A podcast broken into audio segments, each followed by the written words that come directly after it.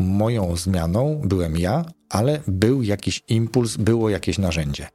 I myślę, że każdy może sobie coś takiego znaleźć, każdy może próbować być architektem swojej zmiany. Zapraszam do podcastu Rozwój Osobisty dla Każdego.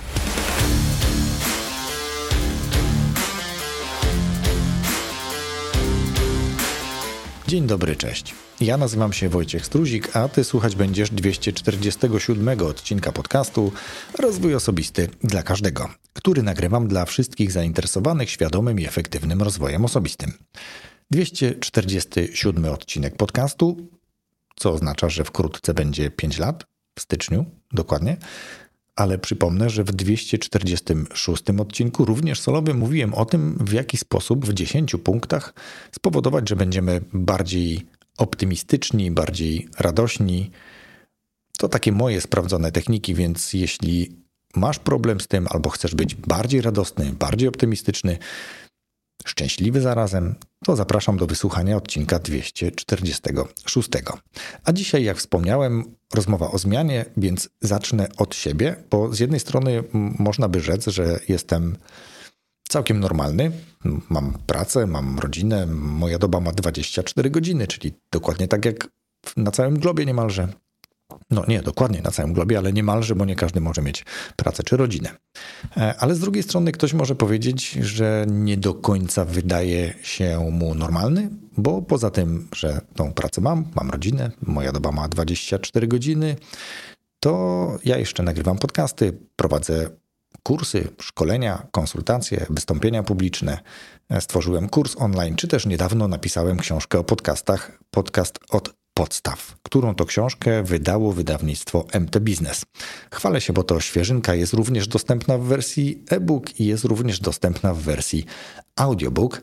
I tu znowu miałem przyjemność tę książkę dla Ciebie przeczytać, więc jeśli interesują Cię podcasty, gorąco namawiam. Książkę znajdziesz na stronie MT Business, na stronie Empiku i w wielu różnych innych miejscach. Ja w opisie tego odcinka podcastu również link do książki dam.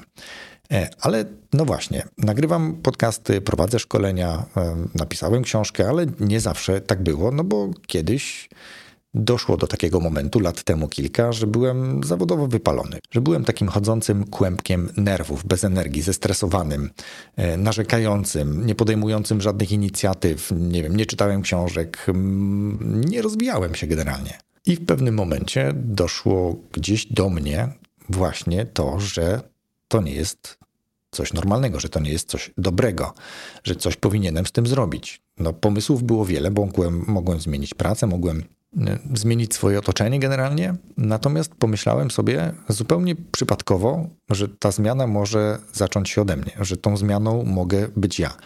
Że koniec tego stresowania się, siadania bez energii na fotelu, bez sensu, um, przelatywanie tego czasu, tego życia przez palce zaczęło mi po prostu doskwierać. No i tak właśnie się zaczęła przygoda z podcastami, które, jak już wielokrotnie wspominałem, właśnie zmieniły moje życie. Zmieniły moje życie, bo w odcinkach o finansach osobistych mówiłem, że spłaciłem głupie kredyty. W innych odcinkach mówiłem o własnym rozwoju, mówiłem o tym, że prowadzę szkolenia, prowadzę warsztaty, że mam kurs swój, a teraz jeszcze napisana książka. I to nie wydarzyłoby się, gdyby nie podcasty moją zmianą byłem ja, ale był jakiś impuls, było jakieś narzędzie. I myślę, że e, każdy może sobie coś takiego znaleźć, każdy może próbować być architektem swojej zmiany. Jak mówi słownik języka polskiego, PWN, zmiana to fakt, że ktoś staje się inny lub coś staje się inne niż dotychczas, albo jest to zastąpienie czegoś czymś. Natomiast zmiana oprócz tego, że może być właśnie tym, czym jest, czy powiedziałem, że jest, może mieć różne formy w zależności od tego, jak się na te zmiany patrzy, bo zmiana może być całkowita, może być częściowa, może być e, dobrowolna, może być wymuszona, czy też narzucona. Zmiana może być pozytywna, może być negatywna, może być neutralna. E, chociaż powiem, że nawet te negatywne zmiany, te zmiany trudne, te zmiany niewygodne, te zmiany niechciane, e, gdzie oporujemy przed tą zmianą, z czasem stają się neutralne, a nawet dobre.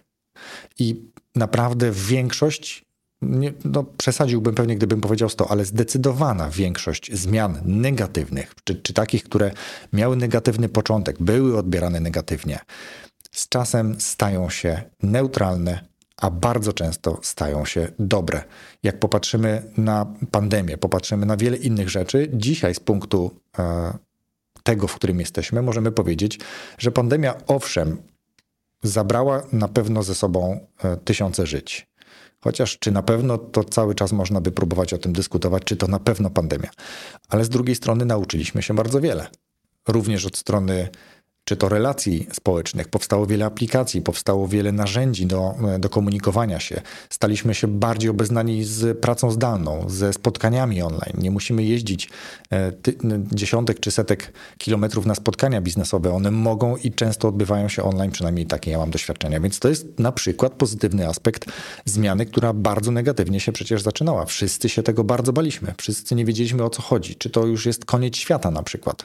Myliśmy ręce po dotknięciu czegokolwiek cokolwiek. Używaliśmy różnych środków dezynfekujących, etc. Więc ewidentny przykład zmiany negatywnie się zapowiadającej, czy też negatywnej zmiany, która w ostateczności przynos, przyniosła, a myślę, że konsekwencje są nadal, przynosi jeszcze i będzie przynosić pewnie jakieś dobre skutki.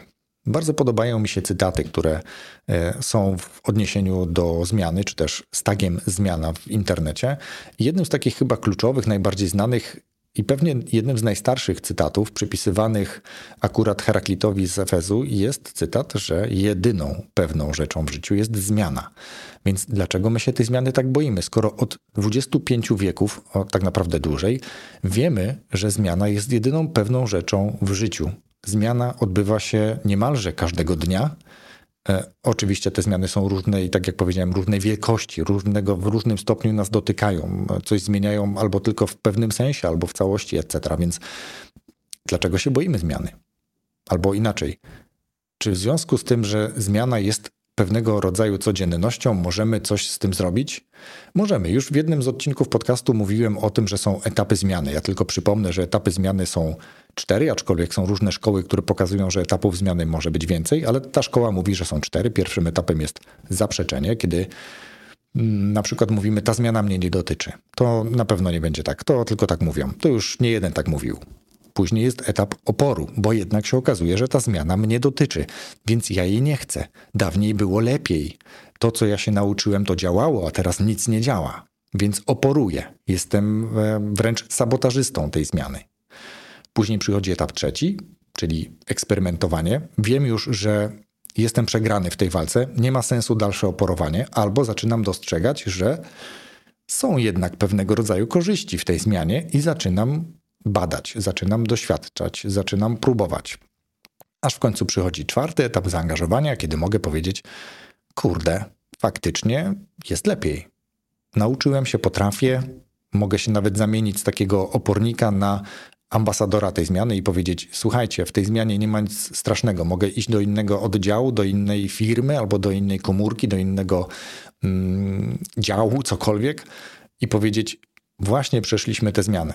Nie bójcie się jej. Nie jest zła. Ja wam pokażę, jak można ją zrobić, żeby nie bolało. Nie? To więc jakby etapów jest bardzo wiele. I menadżerowie, ale też my sami możemy całkiem fajnie z tą zmianą sobie e, popracować i jak będziemy mieli świadomość, że jesteśmy w procesie zmiany i będziemy mieli większą świadomość, że jesteśmy na konkretnym etapie tej zmiany, to będziemy mogli powiedzieć na etapie pierwszym, że ważne jest informowanie, ważne jest wyjaśnianie, Ważne jest pytanie, po to, żeby szybko z tego etapu pierwszego, etapu zaprzeczenia, przejść do drugiego, a być może bardzo szybko też do trzeciego. W etapie drugim z kolei ważne jest to, żeby wykazać się zrozumieniem, żeby okazywać empatię, żeby wysłuchiwać tych wszystkich, którzy o tej zmianie mówią, w tym również mnie samego. Jeżeli ja jestem sam w procesie zmiany, to fajnie, żebym miał tego świadomość i umiał ze sobą sam porozmawiać. Zdobył się na autorefleksję, e, wypisał sobie jakiś wpis w dzienniku dotyczącym tej zmiany, mojej, mojego zachowania, mojego etapu w tej zmianie, czy tego etapu, w którym danym jestem. W etapie trzecim, kiedy już mówimy o eksperymentowaniu, istotne będzie to, żeby szkolić i wspierać, żeby dostarczać nowych rozwiązań, czy też nie tyle rozwiązań, co informacji na temat tych rozwiązań, żeby lepiej je poznać, szybciej wdrożyć, lepiej się mm, później czuć stosując te narzędzia. I również jeżeli ja jestem w tej zmianie, jeżeli zmieniłem prozaiczna zmiana, zmieniłem telefon z Androida na e, iOS, no to jak szybko mogę nauczyć się obsługiwać no jednak inny system? I etap czwarty, zaangażowanie, czyli to jest ten etap, kiedy już stosuję tę zmianę, czy wynik tej zmiany jest jakiś widoczny, wtedy wyciągamy wnioski, wtedy snujemy wizję, wtedy się rozwijamy, wtedy dostarczamy innym wsparcie, bo my już jesteśmy po tej zmianie. To ja teraz mam takie szybkie pytanie do ciebie. Zastanów się, jakie korzyści może dać zmiana. Jakakolwiek zmiana. Przykładowa zmiana, zmiana, w której właśnie jesteś, albo której się obawiasz, która jest przed tobą, albo zmiana, która już jest za tobą. Czego ona cię nauczyła, co ci dała? No właśnie, podpowiadam. Zmiana przede wszystkim uczy nas przygotować się na kolejne zmiany, które są pewne, które są pewne na 100%. Każda kolejna zmiana, jeśli będziemy jej świadomi, będzie dla nas łatwiejsza do przejścia, bo wiemy już, jakie są etapy, wiemy, jak się zachowujemy w tych etapach i możemy lepiej te zmiany przeprowadzić. Możemy innym pomóc przejść przez te zmiany, bo my już tej zmiany doświadczyliśmy. Przez zmianę albo dzięki zmianie jesteśmy bogatsi o nowe doświadczenia. Rozwijamy się, uczymy się. I teraz mówię, czy teraz powiem to do, do wszystkich tych, którzy mają czasami tak, albo często, chociaż myślę, że słuchacze podcastu o rozwoju raczej są po tej drugiej stronie, jeśli taka w ogóle jest. Ale powiedzmy, że jest taka strona osób, które chcą coś zrobić z tym, że one narzekają. Mówię, narzekam na swoją pracę, nie lubię poniedziałków, nie lubię swojego szefa, nie lubię ludzi, z którymi pracuję, ale chcę coś z tym zrobić. To ja mam coś dla ciebie. Jest taka książka, niestety nie ma jej w języku polskim. Napisał ją Darren Hardy, pewnie już o niej mówiłem, The Entrepreneur Roller Coaster. Taki język można sobie trochę połamać, ale tak on brzmi, czyli roller coaster przedsiębiorcy, o, w dużym skrócie. I w pewnym momencie w tej książce Darren Hardy napisał, spróbuję to przeczytać ładnie po angielsku, a myślę, że jest proste do zrozumienia, ale też powiem o co chodzi. Work is gonna suck 95% of the time. But that other 5% is freaking awesome. Co można mniej więcej przetłumaczyć w ten sposób, że 95% pracy jest do bani. 95% powtórzę, pracy jest do bani. Ale te 5% jest zarąbiste. Te 5% nakrywa czapką te 95 i powoduje te 5%, że ja lubię tę robotę że ja lubię tych ludzi, że ja lubię tu przychodzić. I gdybyś teraz poszedł do doradcy zawodowego albo jakiegoś innego coacha biznesowego i powiedział, nie lubię swojej pracy, to założę się, że jednym z ćwiczeń, które dostaniesz, będzie masz tu kartkę, masz długopis i napisz maksymalną ilość rzeczy, które powodują, że nadal tam pracujesz.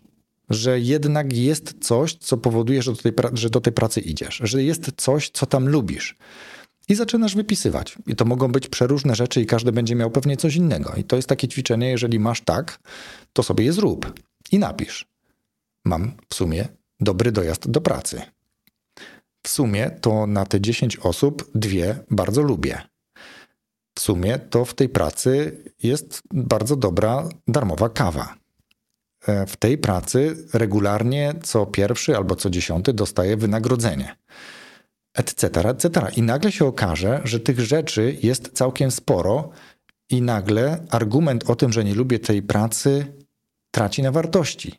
Bo zaczynasz dostrzegać rzeczy, które powodują, że wstajesz rano do tej pracy i pomimo, że marudziłeś, nagle możesz przestać marudzić, bo się okaże, kurde, ta lista tych rzeczy, które powodują, że ja do tej pracy jadę, to jest właśnie te 5%.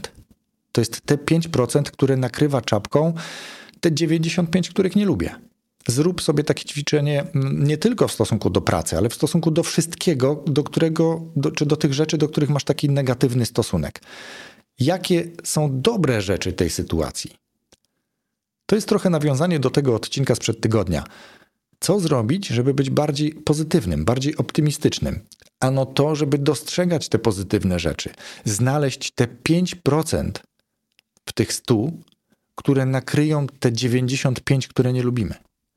Pewnie nie zawsze jest to możliwe, ale zakładam, że w zdecydowanej większości znajdziesz 5%, kilka czynności, które powodują, że jednak jest ok, że jednak lubię to coś, że jednak mi się tam podoba, czy to mi się podoba, czy cokolwiek, jaki temat sobie weźmiesz na tapet. To mam dla ciebie kolejny cytat, bo w tym odcinku będzie trochę też cytatów. Tym razem od Lwa Tolstoja y, i polecam jego książkę Spowiedź. Mm, miałem na liście wishlist i długo zwlekałem. Ostatecznie jak przesłuchałem, bo akurat przesłuchałem tę książkę, to uważam ją za bardzo wartościową. I cytat od Lwa Tołstoja: Każdy myśli o zmianie świata, ale nikt nie myśli o zmianie siebie. I tutaj bym powiedział, zostawię cię z taką refleksją, czy faktycznie możesz tak mieć, że chciałbyś, żeby coś się zmieniło, żeby ktoś się zmienił, ale generalnie nic w stosunku do tej zmiany nie robisz? To mam dla ciebie jeszcze 10 kroków, których postaram się nie rozbudowywać, bo chcę, żeby odcinki solowe były raczej krótszymi formami, ale jak to powiedzieli patroni, bardziej mięsistymi. Więc już było jedno ćwiczenie, a teraz 10 kroków, które mogą spowodować, że zmiana będzie lepsza albo przejdziesz ją bardziej łagodnie. I te 10 kroków to jeden. Uświadomienie sobie zachodzących zmian. Dwa. Zaakceptowanie tych zmian. Trzy. Pozytywne nastawienie. Wracam do odcinka 246. Pozytywne nastawienie. 4. Troszczenie się o siebie. 5 przejmowanie odpowiedzialności, bo tu znowu, miałem nie mówić nic, ale niestety bardzo często delegujemy odpowiedzialność na kogoś innego, chociaż ona jest po naszej stronie. Zaakceptuj to. Przejmij odpowiedzialność za zmianę, za siebie, za swoje życie. 6. Miej plan działania. 7. Znajdź odskocznie. No moją odskocznią są podcasty. To, że dzielę się swoimi doświadczeniami, to, że robię szkolenia, to, że robię wystąpienia publiczne. To jest moja odskocznia, to jest mój wiatr na moje skrzydła, e, to jest woda na mój młyn, jak to mówią. 8. Bądź uważny. O tym mówiłem z kolei w odcinku o mediach społecznościowych, o utracie koncentracji. Bądź uważny, pracuj nad tym, żeby dostrzegać, zauważać, ale też doceniać. 9 Dbaj o rozwój. Rozwój jest podstawą, a świadomy rozwój jest efektywny i skuteczny.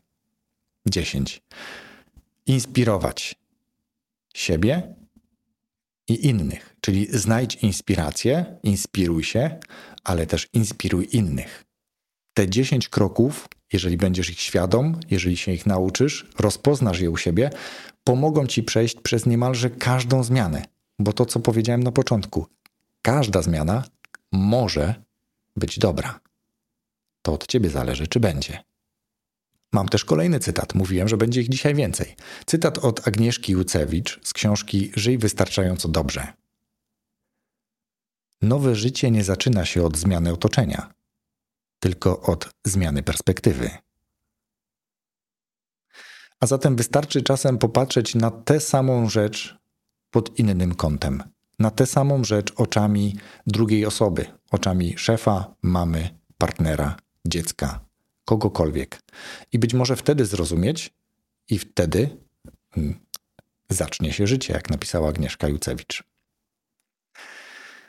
I mamy jeszcze strefy wpływu, o których też już zapewne mówiłem. Strefy wpływu, które mogą podpowiedzieć i zwykle podpowiadają pod warunkiem, że jesteś ich świadom, jak się w danej sytuacji zachować. Jeżeli jest jakaś zmiana na przykład, jest sytuacja, mm, jest sytuacja stresogenna i w tej sytuacji mam na nią wpływ i mam nad nią kontrolę, to jest sytuacja, która powinna wzbudzić we mnie działanie. Rób, rób, rób. Ale są sytuacje, na które mam wpływ, ale co do których nie mam kontroli.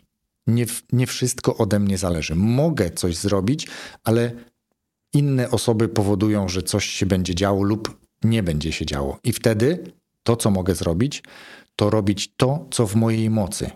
Jak to powiedział nieraz mój tata, cokolwiek robisz, rób najlepiej, jak potrafisz. I jest trzecia strefa. Nie mam ani wpływu na tę sytuację, ani nie mam nad tą sytuacją kontroli. I w tym wypadku mogę to tylko zaakceptować. Mogę to odpuścić. Nie mogę już nic zrobić. Nie mogę działać. Mogę tylko to zaakceptować, mogę się temu poddać.